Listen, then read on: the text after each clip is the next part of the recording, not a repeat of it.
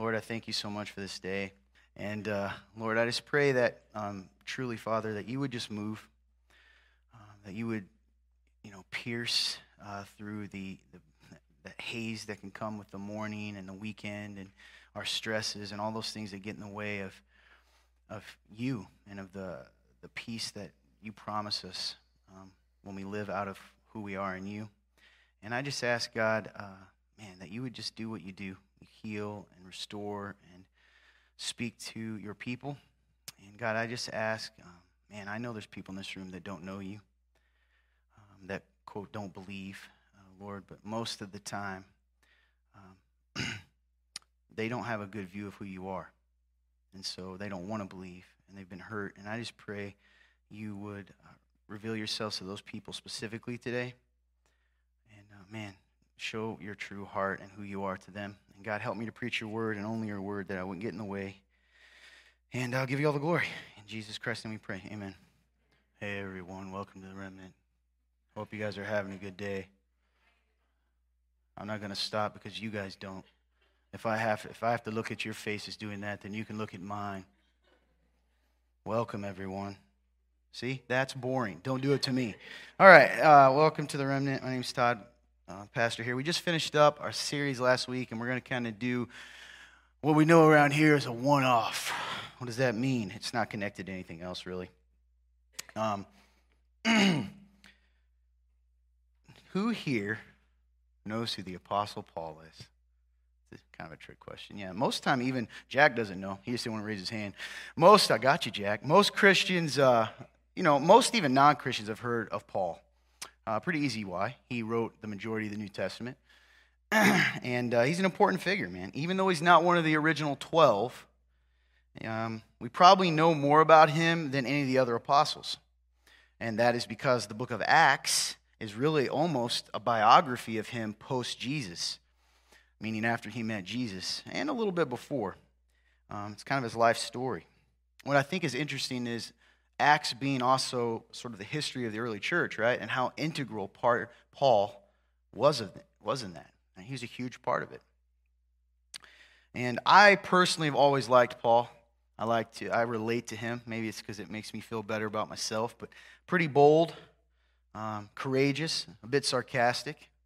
Um, yeah, and real. You know, when you read through the, all the, the numerous books of the New Testament that Paul wrote, you see a guy who's pretty honest. You kind of see through um, in some of his responses in his letters to the churches some of the things that were happening to him. Like, for instance, he was clearly doubted all the time, he was accused all the time. He was um, challenged his authority. He was told he was a liar all the time. All these things are true. We know that because he spent so much time having to say things like, I'm not lying, I'm telling the truth, right? Why would he have to do that? He's very real. And his story is interesting because not only was he one of the original 12 apostles, he was not, but he was actually the complete opposite. And I know all the Christians are like, I think I know the history of Paul Todd. And that's why you look like this all the time. um, but he hated Christians, hated them, and was very passionate about persecuting them. Being directly, I mean, directly, listen to me, this isn't one of those things where he, he was just, hey, that sounds good. He was directly involved in the murder and imprisonment and persecution of Christians. He sought them out. He was so passionate about it that he sought them out. He wanted to find them. he was um, very well respected uh, Jewish leader, right? He was somebody within the Jewish circles. And as we know, the Jewish religious leaders at the time were certainly not pro Jesus because he threatened their authority. Right? He threatened the religious system that they had built their identity on, that they had built their authority on. He, he challenged that. Jesus did. And so, of course, they hated his followers too. So, you guys may know in the book of Acts 2, we find out who the first martyr is. What's a martyr? Guys, listen, if you don't wake up, I'm serious, I'm going to quit, okay? I get, you know, th- I'll be here next week regardless. So wake it up, okay? Slap yourself. There you go. Thank you, Krista. You're ahead of the game. Yeah. Slap yourself, wake up, all right? Focus, help me out here. anyway, Stephen, Stephen's the first martyr. And what is a martyr? That's better. See? Do you feel the energy difference? That's nice. Uh, yeah, so Stephen, it's someone who dies for the faith. Dies for the faith. We don't talk a lot about that in America. We talk about it, but it's like, yeah, those great martyrs over in other countries. That'll never come here. You know, it's easy to be a Christian here. It is, in some ways, right? You're not, you typically aren't going to be thrown in jail or killed because you follow Jesus in America. We take that for granted. And it's kind of scary. This is a side note. How many of us would still stand for Jesus if threatened with those possibilities? You should be asking yourself that. And here's where it really gets deep. Some of you think you would, but you can't even stand up to the religious leaders in America for the truth of the gospel. You'd rather go with the crowd than stand against it. And let me make this very clear to you. I've said this many times Jesus is never with the crowd. Jesus is never with the crowd. He's not. Well, Todd, 67% of Americans are Christians. That's the crowd. No, they claim that, right? That means they've heard the name probably. anyway, so we get Stephen who's there and he kind of preaches sort of this, the second sort of sermon, right? We get Peter gives the first sermon at Pentecost, and then Stephen sort of gives this, this message in front of all the Jewish leaders, and uh, they drag him out and stone him. Right? That means they kill him with rocks. And it says an interesting thing at the end. You, you, get this character that just sort of pops up, and it says, And the witnesses laid their robes at the feet of Saul.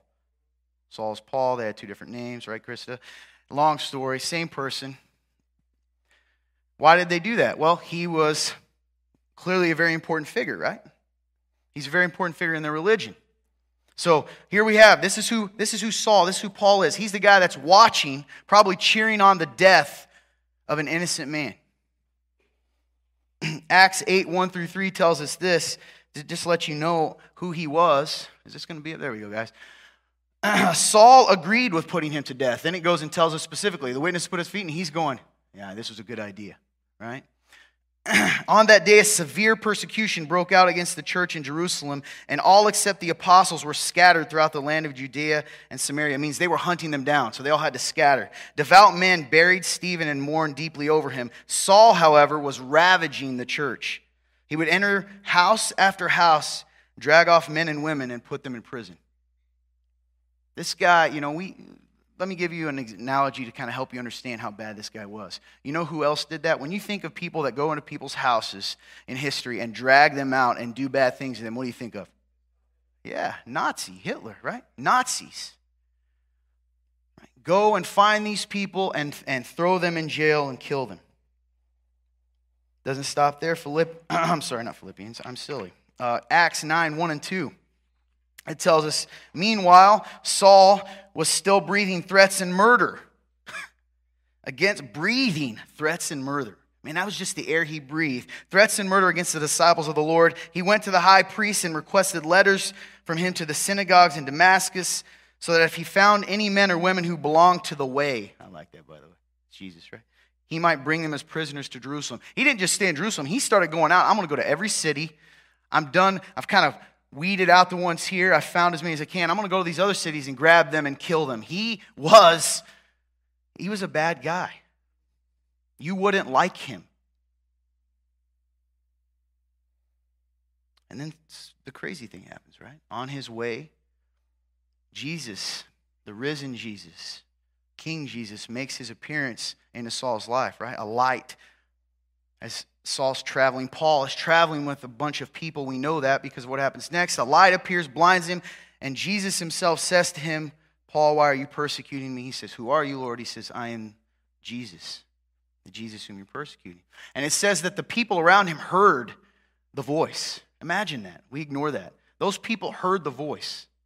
Didn't see what he saw, but heard the voice.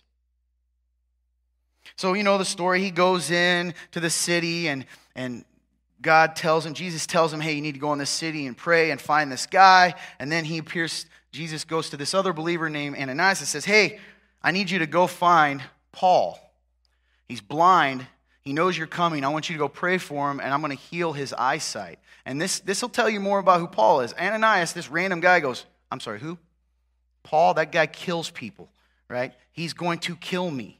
This is a bad person. And then we actually, you know, Jesus says, go. It's not friendly like we always think Jesus is like, go. No, he's like, go and do what I told you to do. I'm going to show him how much he will suffer for my name.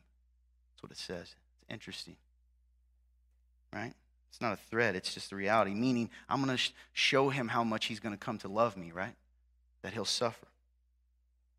And so Paul takes all that passion and zeal, he gets healed of his personality, and immediately begins flipping it and using it to preach Jesus. Think about that, right? I come into your house, I kill your husband, your wife, your friend, and then I show up the next day and I'm like, hi, Jesus loves you. Right? You to welcome me in? Huh? You to like me? Probably not. He was a gifted preacher. We know that because people began to he was making an impact. He was turning people to the Lord. Plus, his story. What is this murderer that hated Christians? And all of a sudden, he's speaking for Jesus. And he was very, very effective at arguing with the Jewish leadership, right? About the nature of God and faith and all these things. Why? Because he knew the religion inside and out. He knew it inside and out. And so they hated him for this. In fact, let's look in Acts 9 23 and 24, it tells us this. This is all happening in two chapters, right? It says, After many days had passed, the Jewish leaders, that's what it says, the Jews, conspired to kill him. But their plot became notice, known to Saul, so they were watching the gates day and night, intending to kill him. Think, let that sink in. So here he is killing Christians, right? He's, he's murdering them, he's killing them, he's imprisoning them. Do Christians like him? No, they don't like him. I just told you, right? This all happens like this. Then all of a sudden, he begins to preach to the Christians. Do they immediately accept him? No, not everyone does. How do we know? We know that through the letters he sends, right? People still question him years later. You're the guy, I remember what you did. You're the guy that killed my uncle, right? Then it becomes more real. You're the one that killed my son. You're the one that imprisoned my wife. On and on and on, right? Now all of a sudden, though, he's, he's hated by them, and now the Jewish leaders hate him the people with which he once had honor and prestige, right? He had a good name and reputation. Now they hate him so much that they want to kill him. So I want you to think for a second. Now, let's take a second and why I always tell you if you're new to the remnant, you'll hear this a lot. Take your Christian earmuffs off. Take the part of you that knows the stories. Right? This is why you get bored in church, by the way, because you approach it like it's the same thing every time. Take it off, put it to the side, and listen like it's the first time, and let's look at this person. Let's look at Paul not as a biblical character and not as a mythological figure, but as an actual living, breathing human. He was, right? George Washington, living, breathing human. Someone told you he was alive, so you believe it, right? You've never met him, you've never seen his bones, okay, but you believe it. Paul is a real person. This is a historical document. Let's look at it that way, and let's think about it that way. He wasn't just a mythological figure. Have you considered for a second, when you read your Bible, how much Paul lost? Oh, he's so great. I would do that too. It'd be so great to be with Paul and see the miracles, would it? How much did he lose? How hated and hurt he not only probably was, we know he was by both sides, at least early on. Christians knew he was Saul the persecutor, Saul the avenger, murderer of the faith, while the Jewish leaders, of which he was once well respected, viewed him as a traitor and a blasphemer who had turned from the truth. He once held honor and power within his community. He was well respected, and now he had neither. In fact, Philippians 3 4 through 7 tells us something. It tells him how much he had, and it tells us a crazy fact here. That even though he lost it, he says, Although I once had confidence in the flesh, right? If anyone else thinks he has grounds for confidence in the flesh, I have more. Circumcised the eighth day of the nation of Israel, the tribe of Benjamin a Hebrew born of Hebrews, regarding the law, a Pharisee. Oof. Remember, the Pharisees were important people. Regarding zeal, persecuting the church, regarding the righteousness that is in the law, blameless, meaning viewing the law, the tradition, what we had created, it was perfect. And then verse 7, right here. But everything that was a gain to me, I've considered to be a loss because of Christ. So I want to think about that for a couple reasons. He, I wonder sometimes, again, we're always like, man, he just had a halo on his head and he floated around. As he's saying this, he has a purpose, right? He's saying, listen, those of you Jewish people in the church, those of you that think you're better than me, listen, I was the cream of the crop, the best of the best. You can't beat my resume. You can't beat it. Do you think as he was saying that, that there, you don't think as a human there wasn't a part of him that was thinking, man, I had it good?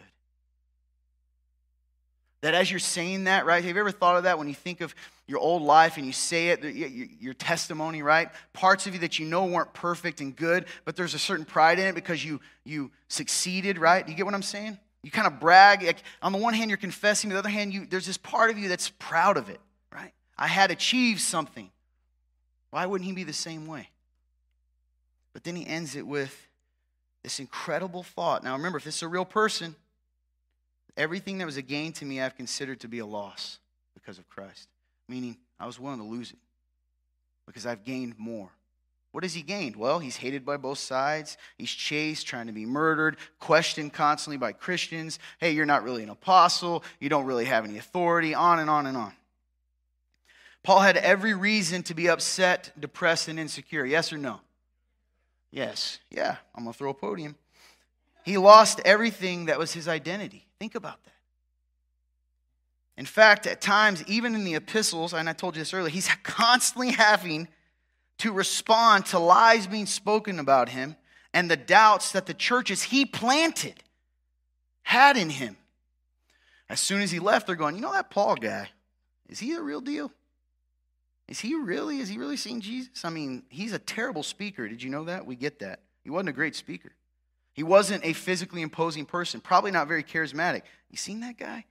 He's ugly. I don't know if that's the case, but you get it, right? he is constantly having to prove himself over and over and over again. And yet, based on just that verse, we know, and his confidence to continue to speak, he didn't live out of his insecurity. He didn't live out of his insecurity. You don't think Paul's insecure? Yeah, he was. Do confident, perfectly confident, secure people have to go, I am not lying? No, he was human. It's not the fact that he had insecurity that made him great, it's that he didn't live out of it, he didn't live in it. Insecurity. Yeah. How would you do? I'm too young. No, you you teens in the back and the front mixed around. Uh, the old people are like, I'm so glad I'm past that. I'm can, I can be an old person, so I can say that, right? I'm never insecure. That's what you sound like when you say that, by the way. Or think it, because you'd never say it because that's not humble. Mm, gotcha. You just think it. How would you do? How would you do if you lost the thing that gives you so much confidence? Right now, some of you, all of us have something we put confidence in. That's fact. Is it your money? Your status, your relationship, your good reputation, your knowledge, your skill in your trade, um, your relationship, it could be anything. Your marriage. I'm secure because I have this your car, your house, your health. If you lost it, would you be so confident for Jesus in that? It's a trick question. I'm going to say this. I'm just going to offend my own people. I know you and you don't. I know you and you don't. You know why? Because if I come, for instance, some of you and say, hey, could you do this? You know what? I get immediately defensiveness. Ba, ba, ba, ba, ba. This is why it happened. Ba, ba, ba, ba, ba. You know what that means? You're so insecure, you can't even be reminded of something you may have forgotten because it means you're not good enough. So, what are you basing your value on? Your effort, your perfectionism? Hey, hey, hey, how was the food? It was really good. It could use a little salt. Maybe the meal ministry, right? I, I would never say that. I hate salt. But you know, they ask you, give them, oh, I guess I'm garbage. I'll just throw this away. Really? Worship team, oh man, that was a great song. How did it sound? Really good. I heard that one. Who did it? Whose fault was it? It was kind of awkward. Well, the singers say, no, it was you. You played a bad note. And the people that played the bad notes, well, the singers did this. And why is that? Hey, do you think about this? yes, I did, but you didn't. You have an excuse for everything you do. That's insecurity. You're the tough guy in the room, right? Nobody can come and tell you anything because you got it in. You're, you're scary. No, you're not. You're insecure. I see right through you. In fact, I can't stand those people. I'm going to be real with you. You know, I was talking to a friend of mine. It's like the people who all the time, you got to tell me how many, how many times you've been in a fight. Listen, let me tell you something. If you have to tell me how many times you've been in a fight, you ain't been in a fight. You got to tell me how bad you are, you're not bad because it's not fun to fight. Some of you walk around like you're tough, right? I sound angry because I don't like those kinds of people. Listen, we all do it. We all have something. Insecurity is one of the biggest hindrances to the Christian journey and one of the biggest saboteurs. That means something that sabotages our ministry and the advancement of the kingdom. I'm serious. I have seen, uh, everyone knows that I, uh, I'd actually thought of this message before I left for my little mini sabbatical when I was in my grump stage, right? And part of that was I started thinking I would get so frustrated because I would come up in my job, right? Like beyond preaching, you know, I, I believe, despite what some of you believe, I don't just crawl in a hole after Sunday and don't do anything else until the next Sunday. People think that, right? Here's your cracker, get in your hole. Yeah, right? I'll come out on come out on Sunday. Yeah. That's people you think I'm kidding. People think that. I'm not go get the old mule. It's Sunday, it's plow time. Hitch him back up. I do things. So part of what I do, you know, the Lord, I'm a, I'm a leader, and I guess, and what that means is, what I've learned is I have an ability, but through God's grace, when I'm in the right place, to see the bigger picture. And so I come up, and because I've been entrusted by a lot of you incredible people to do this, and by God, I go around and I might, I might say to someone, Hey, can you make sure to do this next time? We just forgot. Oh my gosh, boom. Every time. I can never get anything done because I'm ha- it takes 45 minutes to just say, hey, could you put paper in the printer next time? Well, I mean, if, if the, the paper, I didn't do it and the paper was there and blah, blah, blah, and you, and you didn't push on last time. I'm like, oh my. I mean, literally, that's part of what led me to where I was. I had this written in my notes, the beginning of this, three months ago, because it was so exhausting to constantly butt up against everyone's insecurity. That's why I said I'm going to offend the remnant folk, because clearly you guess it wasn't you. And you know who you are because you probably did it. I can't encourage you. I can't uh, lead you. I can't, hey, Todd, help me. And then when I help, it's a big argument. It's like, why did you ask? Why did that happen? You may not like to hear this, but you're insecure people. You're insecure people. If you're in this room and no one wants to admit, you know what I've learned about know it alls? They never admit they're know it alls. That's the only thing they don't know. Right? Are you a know it all? You're the person that can't be taught? You're the person that knows everything? You guess what? You're insecure. It doesn't matter how many layers of knowledge you've put on top of it. At the end of the day, it's insecurity. Because your identity is based on how, how little you need help from other people. You get what I'm saying? The guys are like, yeah, the women are like that. Please, dudes, I can't even come out there and say, hey, the, the air is low in your tire. I think I know how to deal with tires. I built tires back in 1945, right? Or whatever it is. I was like, I don't care what you did. I was just telling you the air's out of your tire, right? That's how it is. That's what we do. Oh, it's so funny. Even the guys in this church, right? Some of you all know. Instead of going and asking, I say this all the time to my team. You got to, you know, if you're a leader, I always say this, you got to be smart enough to know you're dumb. There's people in this room that know things about cars. Yes, as a man, I could let that hit me that I don't know a ton about cars, right? I know the basics. See, why'd I tell you that? Because I'm insecure. Anyway, but there's people out here, none of y'all know about cars, and you'll go out there and jack your car up because you didn't want to go to someone and say, hey, I don't know what to do. Could you help me?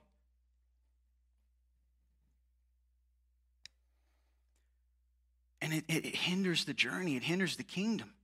Because guess what? We're spending time. We're constantly spending time propping each other up. Notice I didn't say building each other up, propping each other up. We have to prop each other up. And the church is no longer on the foundation of Christ, but it's on the foundation of how we make each other feel.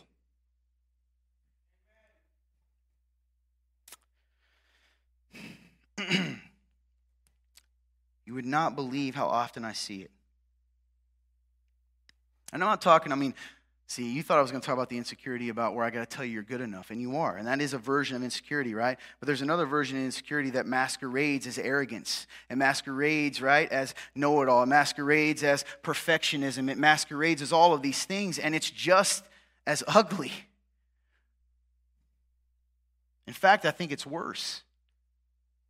And people are like, oh, good, I just hate myself. No, you're still selfish. I'm sorry, but you are. Because I'm going to tell you something. Here's my shock value. It was what was going to be the name. I thought I was so original and going to offend so many people because when I offend, they'll at least watch angrily. That's what I've noticed, right? And then maybe God will do something. I was like, it's called the sin of insecurity. But then I realized some other guy did that. I literally was mad, right? Some guy for the Gospel Coalition, how dare him come up with the same title I had? Insecure. Anyway, it is a sin. Did you know that? When you live out of insecurity, you are sinning. Oh, now that's going to hit your insecurity even more because you're like, well, now I'm even worse because I can't even be insecure. We'll talk about it. Here's the thing every single person in this room experiences and has experienced insecurity. That's why I put these parentheses around it. It's not a matter of whether you ever feel insecure, it's whether you live in insecurity. What is insecurity? Well, you know I'm a definition, guys. It's not going to be on the screen. I'm sorry. Insecurity is what? A state or feeling of anxiety, fear, or self doubt. Do not fear. Have no fear. Some of you are like, I'm not fearful. Yeah, you are. Where do you put your money? I'm not even talking about the church, right? Everybody got mad because I've talked about, I never talk about money. First time I do, people get mad. You know why? You're insecure. I'm afraid. I've got to hoard it up. God, Jesus even talks about that tells the story of the man He says, I'll just build up bigger storehouses and put all my things in there and I'll be safe. And he says, You foolish man, I'm going to take your life will be gone that night. Insecurity shows itself in a lot of ways. What else is it? Standing of anxiety, fear, or self doubt. Not highly stable or well adjusted, and not confident or sure. In order to be insecure, li- listen to me. I know you're falling asleep, but listen to me right now. This is important. Take this away. In order to be insecure, that means you have clearly put your hope and identity in something unstable, right? It just said that, not stable. But here's the thing we know God is stable. So if it means you're putting your faith in something unstable, you ready? A plus B equals this. It means what? You are not putting your faith and your trust in God. You're not. I'm not. And that, listen, life is a constant journey of that.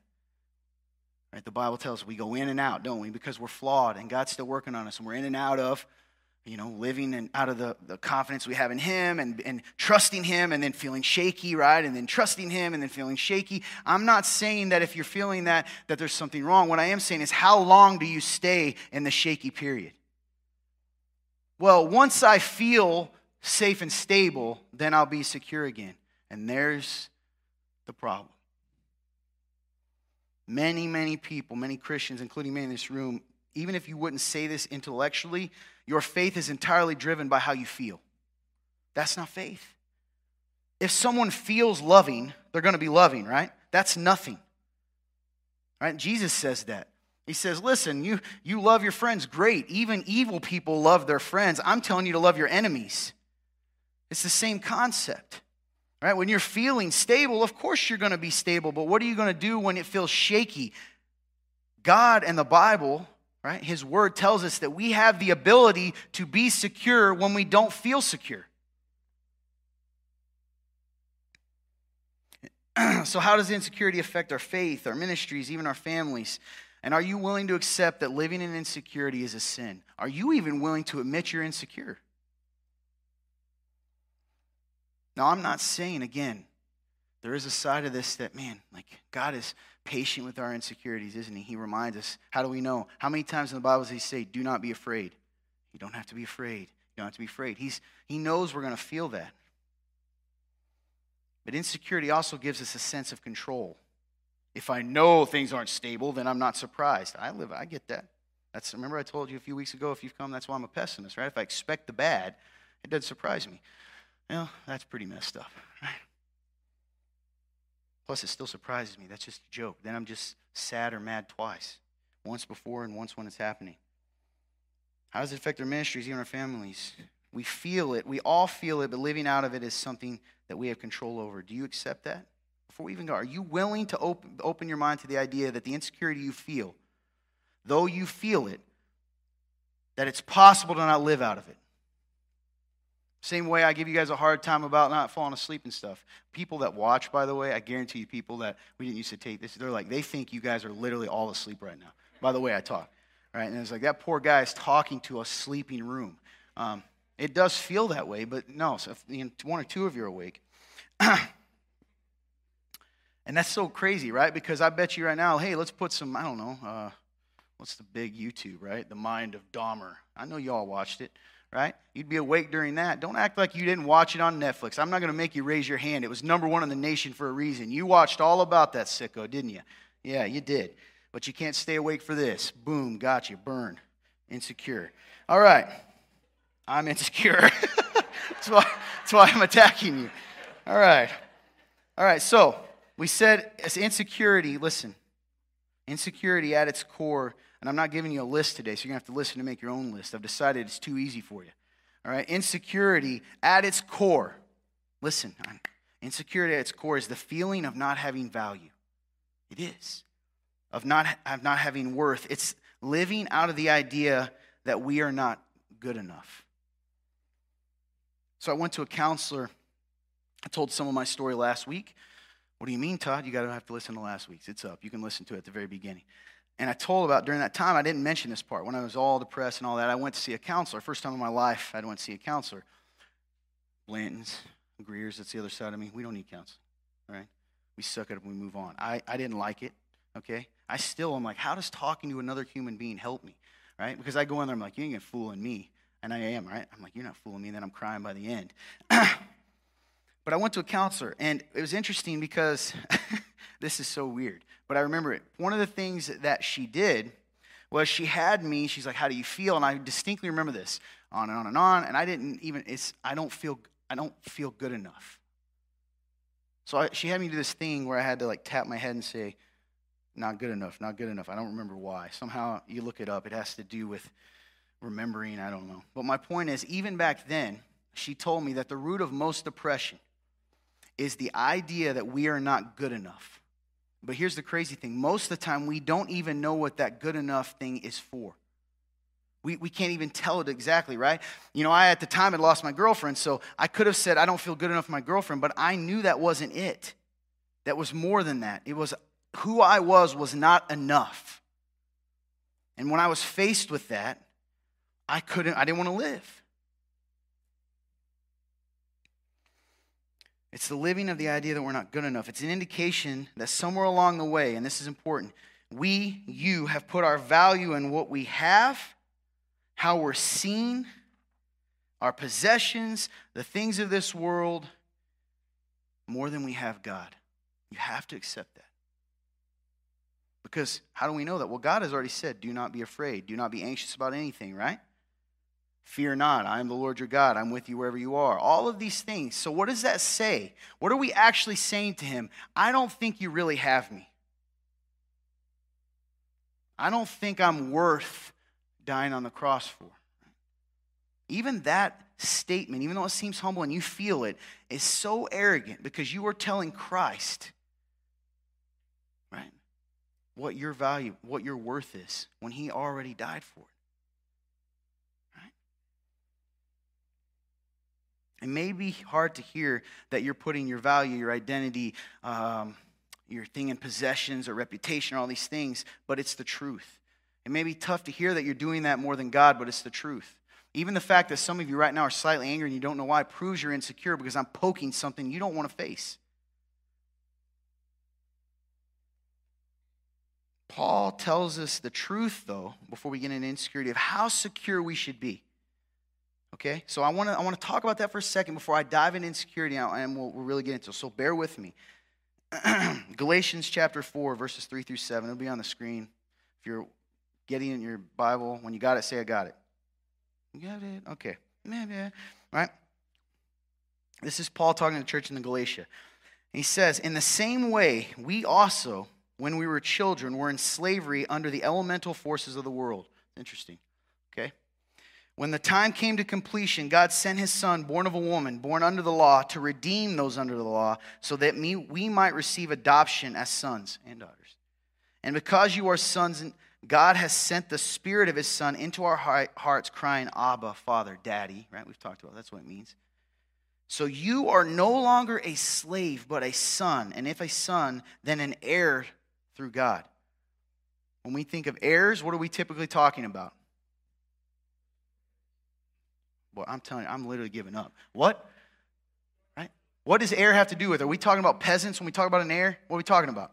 Royalty. Yeah, right. We're talking about like a prince or a prince, the son or daughter of someone of power and importance. Heir to the fortune, heir to the throne. All that's how we use heir, and that's what they say here. Let this sink in before we go on. You're going to go, this is nice symbolism. It's not symbolism. He told us that. You in Christ are viewed as a child of God. He is just as much your father, right? If you have kids, as you are of your children, more so. That is who you are. You're an heir. You are viewed that way. But here's the fact you don't believe that. I don't believe that. Because if we believe that, would we ever be insecure? If you lived out of that, held on to it, would you be insecure? No, you wouldn't. You wouldn't because you know who your father is. And I have to say that you're like, I know this, Todd, but it's important in the context of security. How secure would you be? Would you have to be running from body to body, girl to girl, guy to guy to feel good about yourself if you actually thought you were of value? No, you wouldn't. Because that's what you're really chasing. You're chasing someone or something to tell you you're good enough when God's already told you you are. All, over and over, all the way to the cross, He said, You're worth it. Being a son or daughter of God, in and of itself, lends itself to feeling pretty secure in who we are, right? And our value. Would you say to Christ if he's standing here, Hi, you're the Son of God and you're a piece of trash? I would hope not. Those, in, right? But that's what you're saying when you live out of who, that to yourself. When you, when you look in the mirror, when you live out of that insecurity, when you tie it to something that you've done.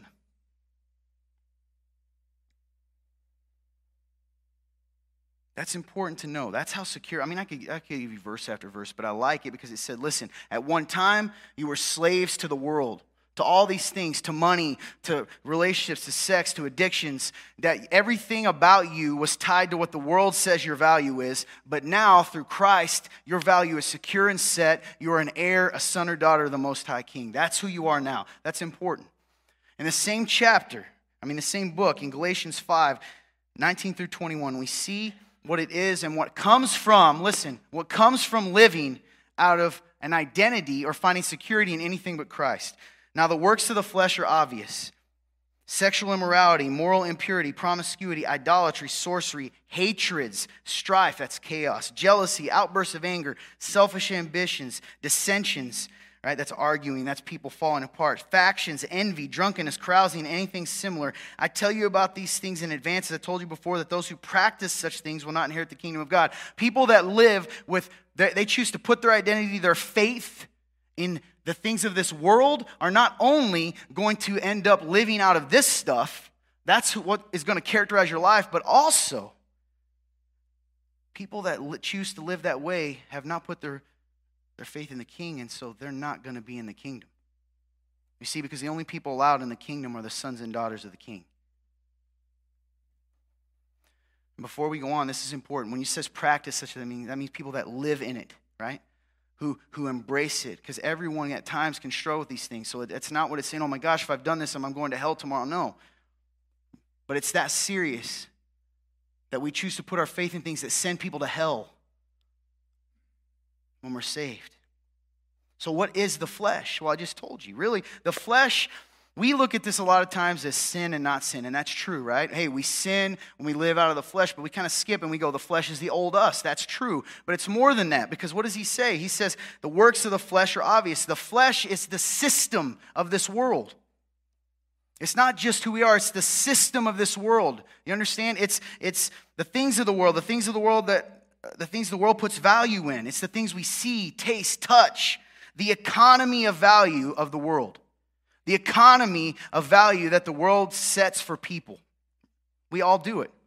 If you're rich, you have more value than poor people, right? That's, that, that's what the world would tell you.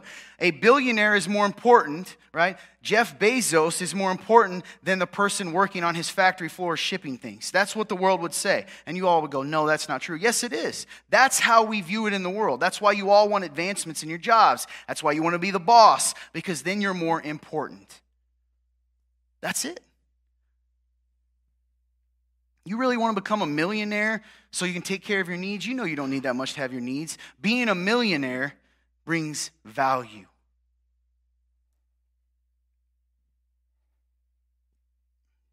It's what the world bases the importance of all of us on. It's not just that sinful part of us, it's that part of us that sets its entire identity and purpose on the economy of this world. That's what's so crazy, right? Rich people have more value than poor people. And Jesus comes and says, right? The first will be last and the last will be first. Blessed are the poor in spirit. Blessed are the meek, right? He flips everything, the kingdom of God. And it's not because that means you got to be a wimp to be in the kingdom. What he's saying is, is everything about this world, right, is the antithesis of the kingdom. Here it's all about self. What is God saying? The kingdom is about God and other people, right? Here it's about self love. And before you say it isn't, everything we consume on social media and books is all about self love, self esteem, self, self, self, even in the Christian culture. And I'm all about knowing who you are in Christ, but man, at a certain point, we're just justifying putting faith in the words of people. There are good Christian books out there, right, that tell us and teach us in a different way to put our faith in Christ. And some are saying, here's the 12 ways to feel better about yourself. They slap Jesus on it, but it has nothing to do with him. It's about knowing my worth, girl, right? All of that stuff. When we live out of that economy, when we put our security and our faith on those things, think of it a little differently. When I do that, this is what's going to characterize my life sexual morality, moral impurity, hatred, strife, jealousy, outbursts of anger, selfish, selfish ambitions, dissension, factions. It pulls us apart. That, does that sound like the world? No? Then you're not ever paying attention. Yes. Here's a small, what happens during voting season? I mean, right there you go. During voting season. I'm not immune to it right? That pulls us apart. There's good Christians in this world that have put that, and they think that people of this party have no value. I think their ideas don't, but I'm not going to tell you which side, but they do, right? We are torn apart. We live a chaotic life. It's like building a house on an earthquake that's constantly going. It's shaking all the time. Sometimes it's only like a, I don't know, one Richter scale, right? And sometimes it's a 10. Life putting your faith and security in the values of this world is just a time bomb. You're just waiting till the moment when it finally tears you down and you got to rebuild it. Jesus tells us that, doesn't he? Said, Those who, I'm going to paraphrase, those who put their faith in the world is like someone who builds their house on sand. It's all good until the high waters come in the wind and then it crashes. The one who puts his faith in me is the one who is the wise builder whose foundation is set on a rock. The sandcastle of the world might be bigger and prettier and fancier and have some jewels in it. And your little squat little cabin, right, may look uglier to the world's eyes, but at the end of the day, when times come and troubles come, only one's going to be left standing. Use the same analogy for your own security, who you are. Galatians 5, farther down, most of you already know this. It's a big section. We've went over many times. I don't know if we've actually preached on it. I've certainly talked about in our small groups and stuff and our staff meetings. But Galatians 5, 22, 26 says, but it's a contrast, right? Here we got the world, what happens, sin, but the fruit of the Spirit is love, joy, peace, patience, kindness, goodness, faith, gentleness, self control. Against such things there is no law, meaning you don't need a law. There's nothing bad about those things. Now, those who belong to Christ Jesus have crucified the flesh with its passions and desires, killed it. Since we live by the Spirit, we must also follow the Spirit. And here, this is so, so important. We skip this verse a lot. We must not become conceited, provoking one another, envying one another. What's another word for conceit? Right? Self focus, self obsession. self importance, right? The ranking system. Humans by nature, we do that. We create a ranking system. Who's the best? What's the discussion in sports? Who's the GOAT, right? Who's the best? Who's the best? Who has the most? Which church is the best? Which place is the best? Which country is the best? Who has the best clothes? All of these things. Whether we admit it or not, it's conceit because it's a focus on myself. So, the fruit of the Spirit, let's look at it a different way. If I told you that the works of the flesh? Yes, it's sin. Yes, it's the product that comes from not knowing Christ and not having the Holy Spirit, but it's also what it is to live in the economy of this world, right? To put our value in worldly things. So then the fruit of the Spirit is when, let's use a little different terminology, but it's the same thing. The fruit of living securely in Christ the fruit of having the Holy Spirit, the fruit of being in the kingdom, the fruit of being alive and held by God and living and putting your focus on what He values is important is all of these things love, joy, peace. This is what will naturally occur when you're living with your foundation secure. Make sense? I'm excited. Why aren't you? All right, I'm sweating. Okay? Luke, you sweat too, man. He's like, I do, yeah. The fruit of the Spirit is what comes when we live out of who we are in Christ. What God values, this is so important. What God puts value in, His economy, His important scale, right, is shown in the fruit. Love is first. God says, Love, right? This is what I value. You know, in the Old Testament, he says, God does not look at the outward appearance of man, but in the heart. That's flipped too, isn't it? We don't walk up and go, man, that girl got a nice heart, right? We don't do that. Man, look at his big, bulging heart. We don't look at, we don't say that, right? We don't think of that. I meant muscles. Get your mind out of the gutter here. All right? What God values is shown in that fruit. So, the importance of a value of a person as a Christian, the importance and value your value isn't found in all of those other things, but it's found in kingdom values. That those are choosing to live like the king are the ones he looks at. And listen, even though this world, right, even though this world might tell us that our value is nothing because we're living in this economy, it's like being princes and princesses, right, who have been thrown into another world. We know that our dad's coming, but right now they're like, look, what a joke. Are we going to adapt and conform to what they say is important? Or are we willing to put our identity and our security, who we are, on Him, even when the world says that's not valuable? And here's something incredible even when church culture might say it's not. You know, the church is made up at its, at its best of broken, flawed people, right? We're a bunch of people that get insecure. We hurt each other. If we didn't, Paul wouldn't be telling them, hey, quit biting each other lest you consume each other. That's what he warns them. Boy, doesn't that sound like us today in the modern church in America? Yeah. You know, I'll never hear from another pastor to tell me something good, but boy, they'll reach out if they have a concern, right? That's because of the economy has infiltrated the kingdom, right? We, we've, we've allowed that. So I want to talk about specifically, I want to leave you with, if you're going to make a list, I want to be very specific with you. So, Todd, this is about insecurity. What are you talking about? When you live out of an insecurity, remember I told you it's a sin because one, God said all your identity and all that, but it's also a sin because it crushes and chokes out the fruit of the kingdom. When you're insecure, you're choking out of the fruit of the kingdom specifically. It causes you to, to destroy love, joy, peace, patience, kindness, goodness, faith, gentleness, self control. When you're insecure, it destroys those things in your life. It does. How so? Let's go through it. Number one, love. How does insecurity affect love? Well, if I am overwhelmingly focused on myself and my value, right? I'm not good enough. I'm not as good as you. I've got to make myself better than you. I've got to have more than you, right? What is that sense? I, I, I, I, me, me, me. If I'm focused and insecure, I'm, if I'm insecure, I'm focused on myself, which doesn't leave a lot of room to love other people or to even love God. Right? There's not a lot of room for any of that. not only that, but we, you know, insecurity leads to envy and jealousy. Yes, it does. When you're insecure, you know, insecure people tend to people, be the people that tear down other people the most.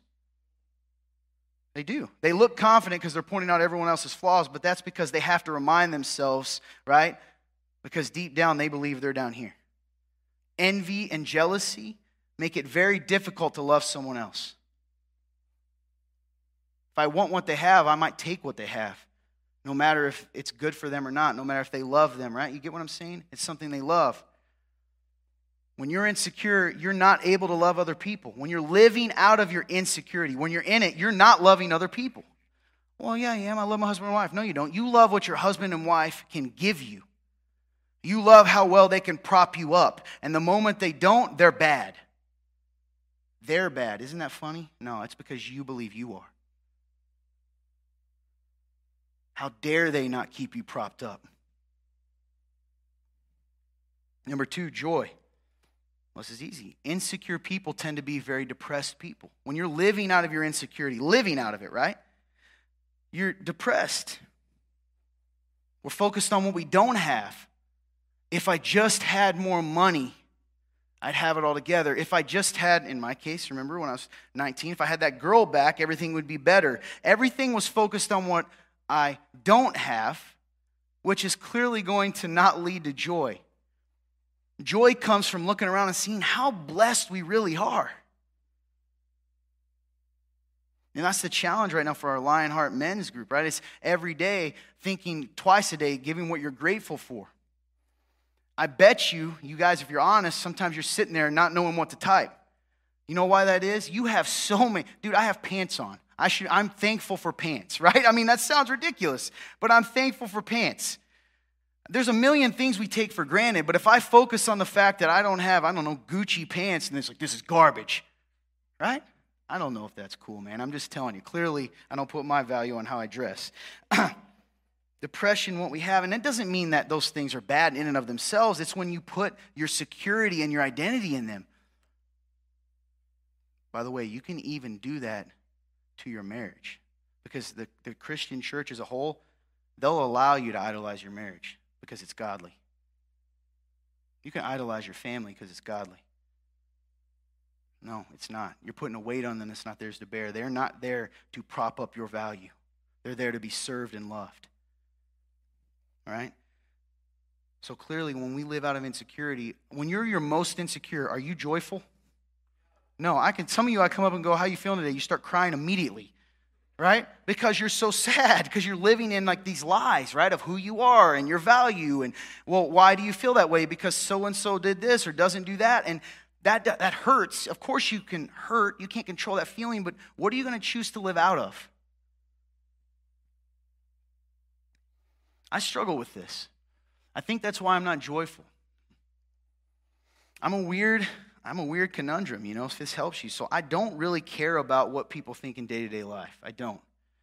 But when it comes to the kingdom and the church and all those things, because somehow, like, it affects you, is what I tell myself, like, what people say ends up becoming an obsession, right? I want to go fight it.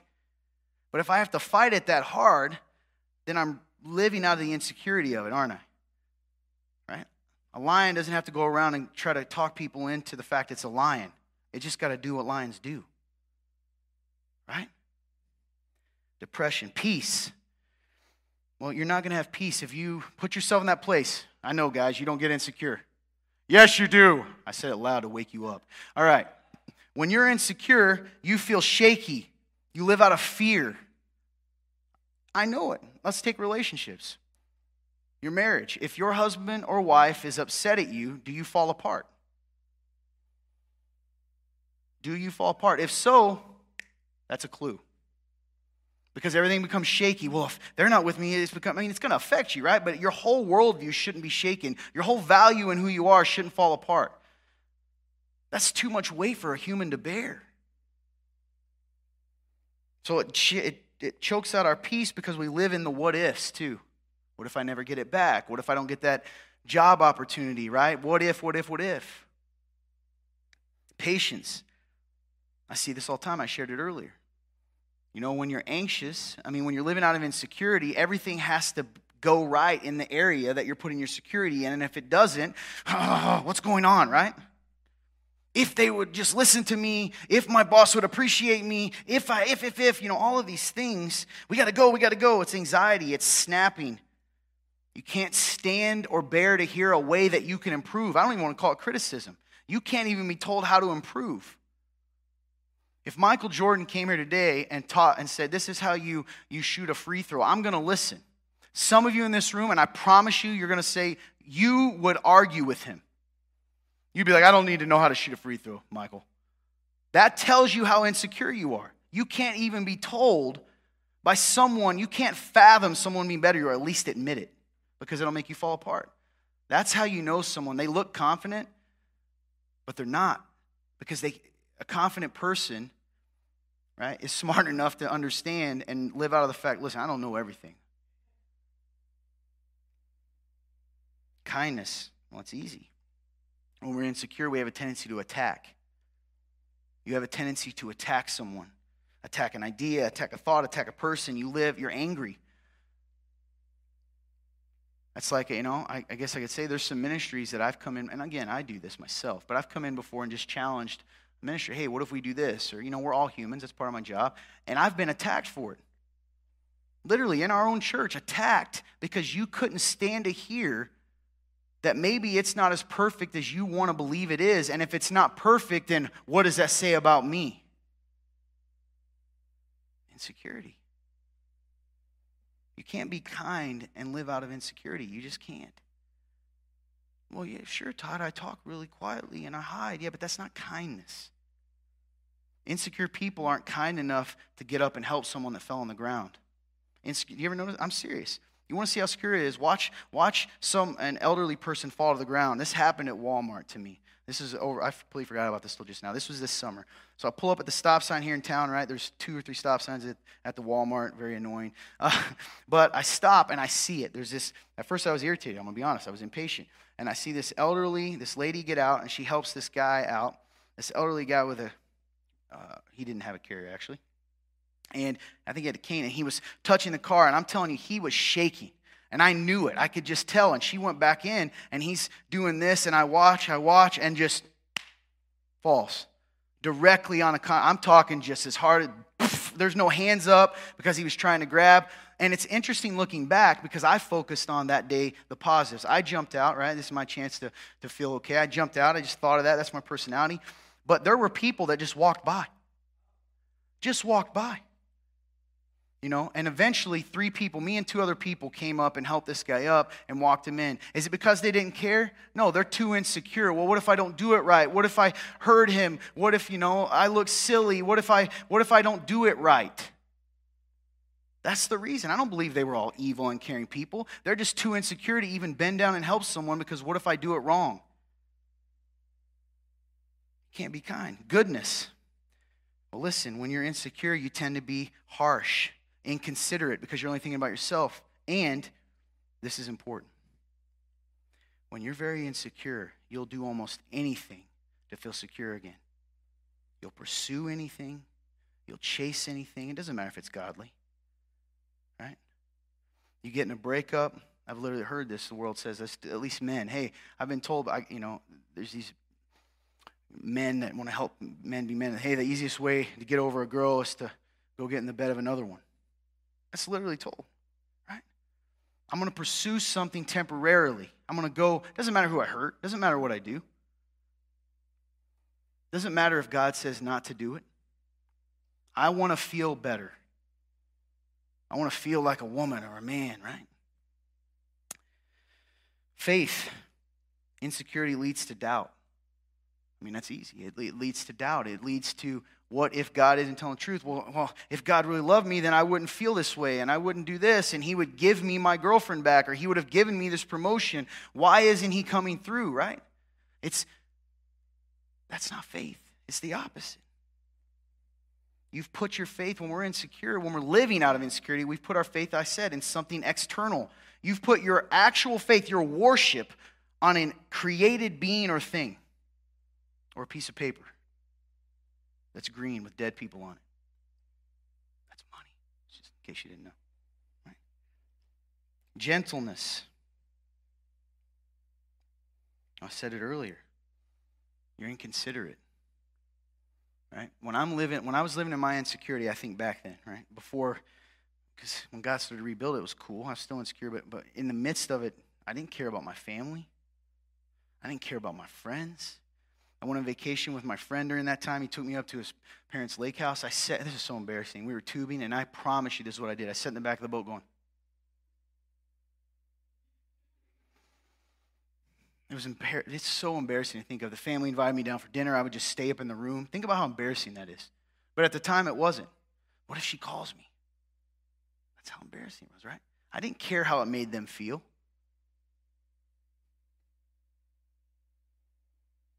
Self control. Well, when we live out of our insecurity, we panic. We lash out at anyone or anything that challenges our security.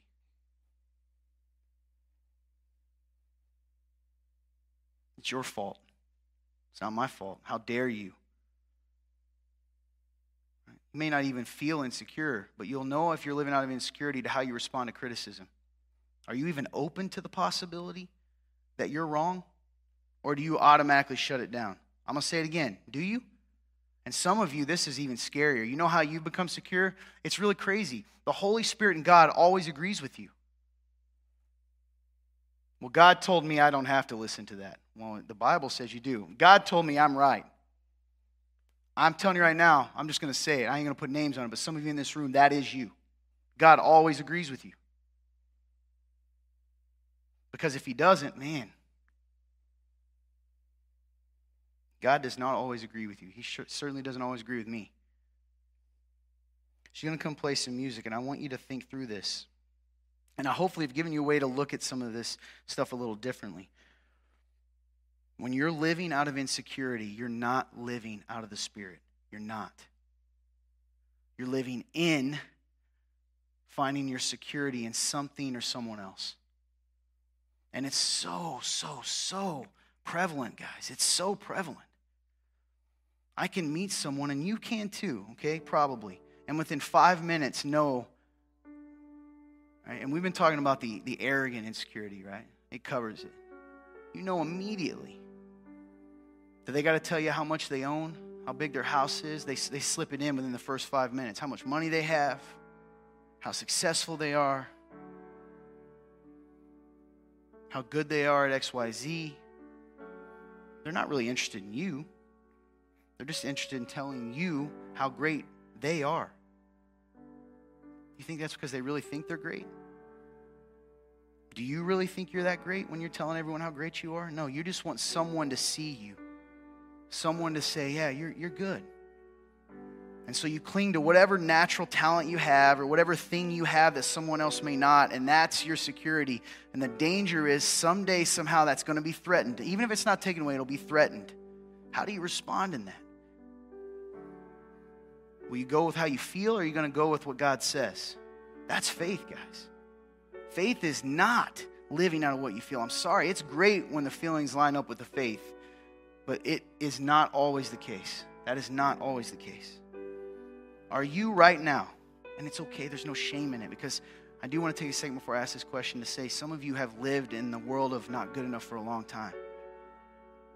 And I know you're, you're not really lashing out at people. And yes, you are. You're killing your own, you know, faith and your self control and your peace and your joy. Because no matter how much you do, how hard you try, they don't see it, do they? They don't care. It's never enough. Whoever they is. And that's the beauty of God is that he does see it. And he's promised that it matters, that someday you're going to be rewarded for all the things that other people don't see. That he sees it. That he's proud of you, that, that he's going to look at you someday and say, Well done, my good and faithful servant. Welcome home. Look at this room I've made for you. Even when the whole world tells you it's not true, you know who your daddy is. You can. But you got to believe it, you got to cling to it. You got to trust him and walk when he says, Do these things. Be in my word. Talk to me. Be among my other sons and daughters. Do these things because when you do, I will always remind you of who you are, what you are. you're depressed, you're mopey, you're sad, you never want to, you, you, your faith is dead, you're self focused. I'm sorry, it's a fact. You're focused on all those things that go wrong in this world, and there's tons of them. And God loves you and He sees you and He doesn't want you to, be, to punish yourself or to tear yourself down. That isn't what He wants. Christianity has somehow begun to glorify self hatred. And we mask it in humility. Well, I, I don't ever, I'm a piece of trash. You think that's godly? No. Jesus didn't die for a piece of trash. He died, right, for a chosen priesthood, right? A chosen people, a royal priesthood living stones, saints, sons and daughters. That's what he died for. So I'm going to ask you a question. Whether you're that person that's hurting and it's hard to, to feel good about yourself, or whether the other person who's like, I'm completely confident, are you? I wonder how often your confidence comes at the expense of someone else. How often your confidence comes by tearing someone else down, by reminding them of what you have and they don't. How often did Jesus walk around and go, Hey, what up? I'm the Son of God. I'm better than you. He said it at times, but most of the time he's like, Don't go tell people who I am yet. Because what he was doing was more important than who he was. You can continue to be miserable if you want. Arrogant person. By the way, you ain't going to say you're arrogant, are you? But you know it. You don't have to be miserable. You can be different. You can be focused on other people and other things, or you can continue to stay focused on what you can accumulate. But you know what's funny? No matter how well you do, it's not enough. That's why you got to remind everyone all the time I'm the CEO. Do you live in insecurity? Are you living in that now? Can you even admit that to yourself, or are you too insecure to say that? Are you living in insecurity? What's the thing that when you think about if I just had this, I'd feel good about myself? When God's saying, Man, I've given you all this. You're going to find the clue to what you're basing your security on based on the thing that if you had it, things would be better. Right? Everything would be great. Not better. It's okay to want things, but it'd be perfect. It's not true. You just find another idol to worship. You live in and out of live in and out of your insecurities. You can stop. God can heal that. He can restore you. He can remind you. But are you willing to say it? You got to be willing to say it. Lord, I'm insecure because I've put my faith in this or that, or what I have or what I don't have. It's okay. He's not here to shame you for it. He's here because He loves you. He wants you to tell Him so He can remind you. You don't have to cling to that. I know who you are. I don't care what they say. This is what I say. Maybe you need to repent of the hurt you've caused out of your insecurity. That means turn away from it admit it. Can you admit that? Can you admit how you've hurt someone based on how your own insecurity? Well, no, I hate myself. I hear that all the time. No, I hate myself, so it can't be arrogant. No. People that hate themselves are oftentimes the most arrogant. That's why they're propping themselves up, because if, if, if they're not, everyone's going to see what they really are. I don't know if you know Jesus. If you don't, here's really simple God made everything perfect, including you. And here's the easy way to know if you really know Him. Is your life like this? Or is it just sort of like this? You know, everybody's going to have those ups and downs. That's what life is without Jesus. God created everything, and He said, Here's one rule just follow me. Do what I, am going to tell you what right and wrong is. And we said, No, we don't want that. I want it to be based on what I do, what I am, what I see, what I think. And because of that, sin entered the world. Well, sin is a big bad word. It just means it's a disease. It's what separates us from God, and it shows itself in all those bad symptoms and hate and murder and all of those things. You can't religion your way out of it. You know it. You can't find the peace you're looking for because it doesn't exist. All you have is temporary peace, right? Comes and goes. That's because you're a branch ripped off the tree. You got to be back. You're just dying. It doesn't matter how many leaves you paint on yourself, you're still a dead branch. You're made to be a part of the tree, connected to the tree, connected to God. And we couldn't make our way to Him. And because of that, we now are at the mercy of our own lives. And so we're going to be judged based on our own worthiness, our own lives. And the fact is, all have sinned and fallen short of the glory of God. The Bible says that. And that's the standard. Holiness, perfection. And you're going to be judged. The Bible says that there's wrath being stored up for you. Well, I don't feel, yeah, you do. He sees every dark thing you've ever done, ever thought. And just because you got away with it doesn't mean you're going to forever. That's it. You're going to stand before a holy, righteous God, and He's going to judge you. And no amount of belief or self esteem is going to save you in that moment. So, the penalty is death. So, God did something incredible. He said, You can't come back to me. You can't graft yourself to the tree, so I'll do it for you. But in order to do that, someone's got to pay the penalty. He's got to pay your price. And God did that. Jesus Christ came down in the form of man. He taught us what the kingdom's life. He taught us what we could be secure. And He reminded us of who we really are if we will just reverse the decision we made long ago, the decision that says, I'm God. He says, No. Recognize me. Put your faith in me. Trust me. Turn away from your ways. You don't have to be perfect. You don't have to have it all together. You've got to admit you don't have it all together. And if you do that, you'll get the benefits of something incredible. What's that? Well, Jesus did something awesome. He, he died in your place. But you have to be willing to accept that. I get it. Some of you, those who this is speaking to, somebody's going one ear out the other, that's okay. And some of you, the Holy Spirit, that little voice is saying, hey, he's talking to you. I don't know you. That's God. So today, when Jesus died on the cross, he rose three days later to prove who he was, to defeat death and the Bible says if you confess with your lips and believe in your heart that Jesus Christ is Lord and was raised from the dead, you will be saved. Put your faith in Him, not in yourself, not in someone else, not in wealth or money or status, any of those things. To come to Him and say, Lord, I know I've messed up. I know I've wronged. Forgive me. I believe and accept who you are. And if you do that, the Bible says in that moment, you're saved. Well, Todd, I'm still addicted. Todd, I'm still in this. It doesn't matter. He will save you right now in the midst of your sin. Don't leave the same as you came in because if you do, you're choosing to. Take this time and respond to God in whatever ways He's calling you to respond. There's going to be people up here willing to pray with you. If you don't know Jesus, I was you. I didn't know anyone in the room. But if He's calling you to respond, respond. There's people up here that'll pray with you. Don't walk out of here without knowing beyond a shadow of a doubt that, Lord forbid, a bus hits you today, that you will be meeting Jesus and Him saying, Hey, welcome home, instead of judging you based on your own life.